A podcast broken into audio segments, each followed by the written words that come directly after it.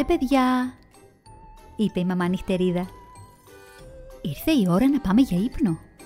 Ο ουρανός ήδη αρχίζει να φωτίζει. Τα μικρά νυχτεριδάκια χτύπησαν δυνατά τα φτερά τους πίσω από τη μαμά τους, ενώ ο μπαμπάς νυχτερίδα τους ακολουθούσε. Όλη τη νύχτα πετούσαν στο δάσος, κυνηγώντας τα μικρά έντομα που βγαίνουν μετά τη δύση του ήλιου.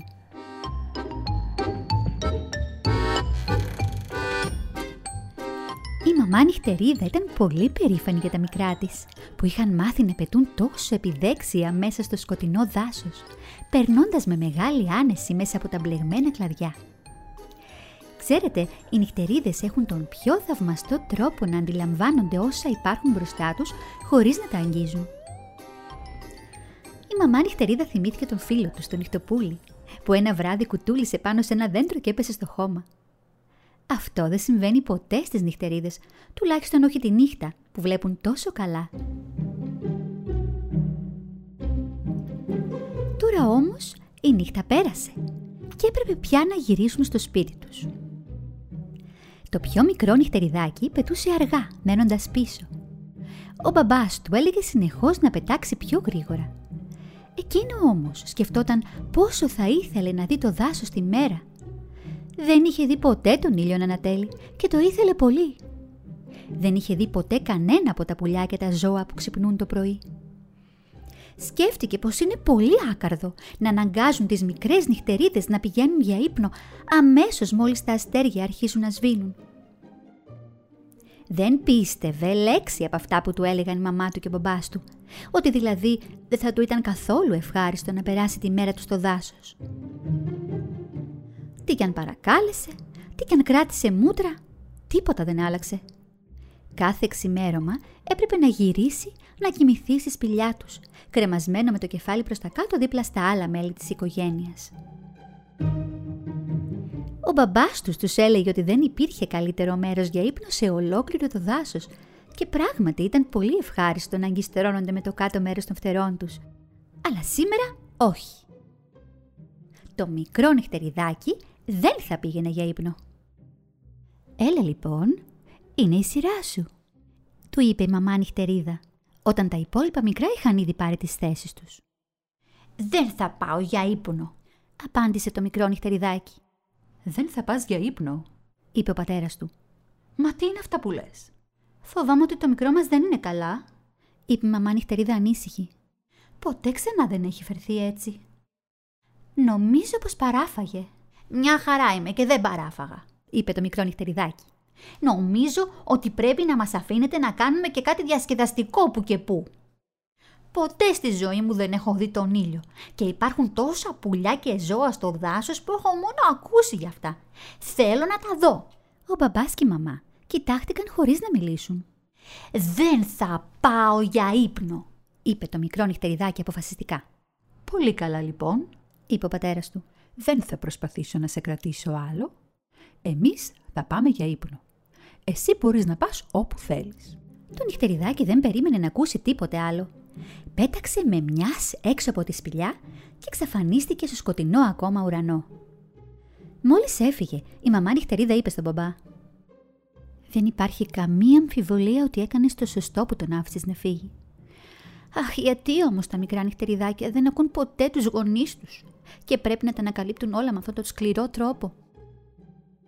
Ο μπαμπάς κούνησε το κεφάλι του και αναστέναξε. Το μικρό νυχτεριδάκι πετούσε πολύ γρήγορα και ένιωθε πολύ γενναίο. Πίστευε πως ήξερε πολύ καλά να φροντίζει τον εαυτό του ακόμα και στο φως της μέρας. Λυπόταν για τα αδέρφια του που παρέμειναν στη σπηλιά, αλλά θα τους τα περιέγραφε όλα το επόμενο βράδυ.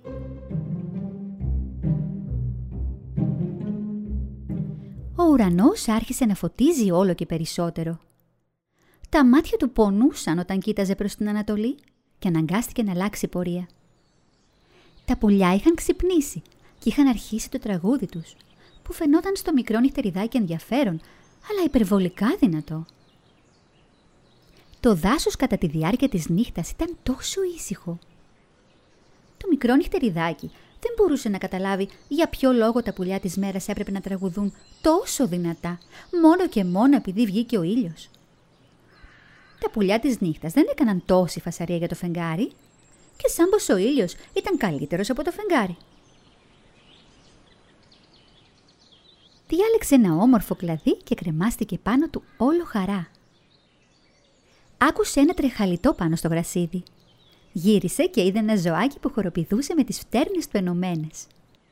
«Αυτός πρέπει να είναι ο λαγός», σκέφτηκε το μικρό νυχτεριδάκι. «Το νυχτοπούλι μου έχει πει ότι οι λαγοί τρέχουν έτσι. Μακάρι να μπορούσα να τον δω καθαρά. Δεν ξέρω τι συμβαίνει με τα μάτια μου». Εκείνη τη στιγμή μια ηλιαχτίδα χώθηκε μέσα στο δάσος. Βρήκε το δρόμο της ως το κλαδίο που είχε κρεμαστεί το μικρό νυχτεριδάκι και ακούμπησε πάνω στη γούνα του. «Όχ!» φώναξε. «Πόσο ζεστή είναι! Δεν μου αρέσει καθόλου. Οι φεγγαρακτίνες δεν είναι τόσο ζεστές. Πρέπει να βρω μια πιο σκιερή γωνιά», είπε και άρχισε να πετάει ξανά. Δεν κατάλαβε τι ακριβώς συνέβη. Ίσως να έφταιγε που δεν έβλεπε καλά. Ίσως επειδή είχε αρχίσει να κουράζεται ή ακόμα ίσως επειδή όλες αυτές οι νέες εικόνες και οι ήχοι του είχαν τρομάξει.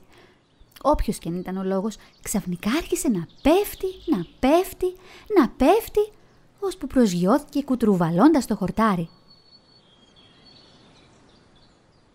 Ένα κοράκι είδε το μικρό νυχτεριδάκι να πέφτει και φώναξε δυνατά στους φίλους του να τρέξουν. Οι λαγοί που έτρωγαν στο διπλανό ξέφωτο πλησίασαν με μεγάλα άλματα για να μάθουν τι είχε συμβεί. Καρδερίνες, κοκκινολέμιδες, τρυποκάριδοι και όλα τα πουλιά του δάσους φτερούγιζαν σε λίγο γύρω από το μικρό νυχτεριδάκι. Ακόμα και μια γαλάζια κίσα, η οποία κάθισε στο κλαδί πάνω από το νυχτεριδάκι σκούζοντας με απορία και ενθουσιασμό. Στο τέλος εμφανίστηκε και μία μαρμότα, με αργές μακρόσυρτες κινήσεις. «Ποια η αιτία της αναστατώσεως, παρακαλώ» θα μπορούσε απλώς να είχε πει τι συμβαίνει και τότε όλοι θα την είχαν καταλάβει αμέσως. Αλλά η μαρμότα ήταν πολύ ψηλομύτα για να το πει αυτό. Πίστευε ότι έπρεπε να χρησιμοποιεί μεγάλες και δύσκολες λέξεις που και που, απλά επειδή μπορούσε. «Βρήκαμε ένα πολύ παράξενο πουλί, μιλέιντι», είπε ο μεγάλος λαγός, χωρίς να θέλει να μάθει τι θα πει η λέξη «αναστατώσεως». «Δείτε το πώς τεροκοπάει», «Πουλί». «Αυτό δεν είναι πουλί», είπε ένας τρυποκάριδος. «Κοιτάξτε τα αυτιά και τη μύτη του, δεν έχει καν ράμφος. Το είδα να πετάει», είπε ο μεγάλος λαγός. «Άρα είναι πουλί». «Σιγά», είπε ο σκύουρος. «Και ο ξαδερφός μου, ο υπτάμενος σκύουρος, πετάει. Αλλά όσο είμαι εγώ πουλί, άλλο τόσο είναι και αυτός». «Και μάλιστα», αυτό εδώ το πράγμα δεν έχει ούτε ένα μικρό πουπουλάκι πάνω του, είπε μια καρδερίνα. Αλλά έχει φτερά. Επέμεινε ο λαγός, δίνοντάς του μια σκουντιά που τάραξε πολύ το μικρό τρομαγμένο νυχτεριδάκι. Όμως, τι είδους φτερά είναι αυτά; Κακόμοιρα, κοκαλιάρικα φτερά, κολλημένα πάνω στα πόδια του. Είδε σαν έχουν γάντζους, είπε ένας κοκκινολέμης δεν ομιλεί, δεν κινείται, ούτε ύπταται ο ισόφιλε. Σίγουρα είναι ταπεινής καταγωγής πλάσμα, του τέστην εντελώς εκτός του ειδικού μου κύκλου. Δήλωσε η μαρμότα και απομακρύνθηκε με τη μύτη της στον αέρα. Αλλά και οι υπόλοιποι κάτοικοι του δάσους άρχισαν ο ένας μετά τον άλλο να επιστρέφουν στις συνηθισμένες τους ασχολίες. Και σύντομα το μικρό νυχτεριδάκι έμεινε εντελώς μόνο του. Άρχισε με δυσκολία να φτερουγίζει εδώ και εκεί, μέχρι που κατάφερε να φτάσει σε ένα σκοτεινό σημείο και να κρεμαστεί εκεί, περιμένοντας να περάσει η μέρα.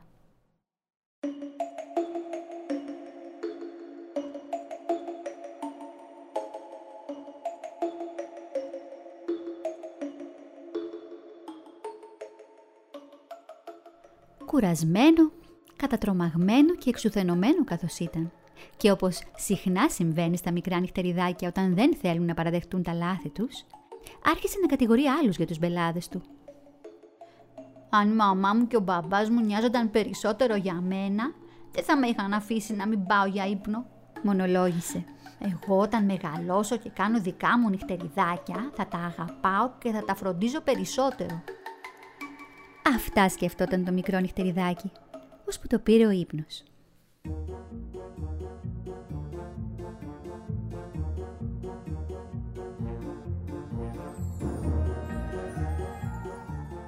Όταν νύχτωσε, το ξύπνησαν οι χαρούμενες φωνές της οικογένειάς του. Με μιας, όλη η τρομάρα της προηγούμενης μέρας εξαφανίστηκε και το μικρό νυχτεριδάκι χτυπούσε και πάλι δυνατά τα φτερά του, πετώντας χαρούμενο στο σκοτεινό ήσυχο δάσος.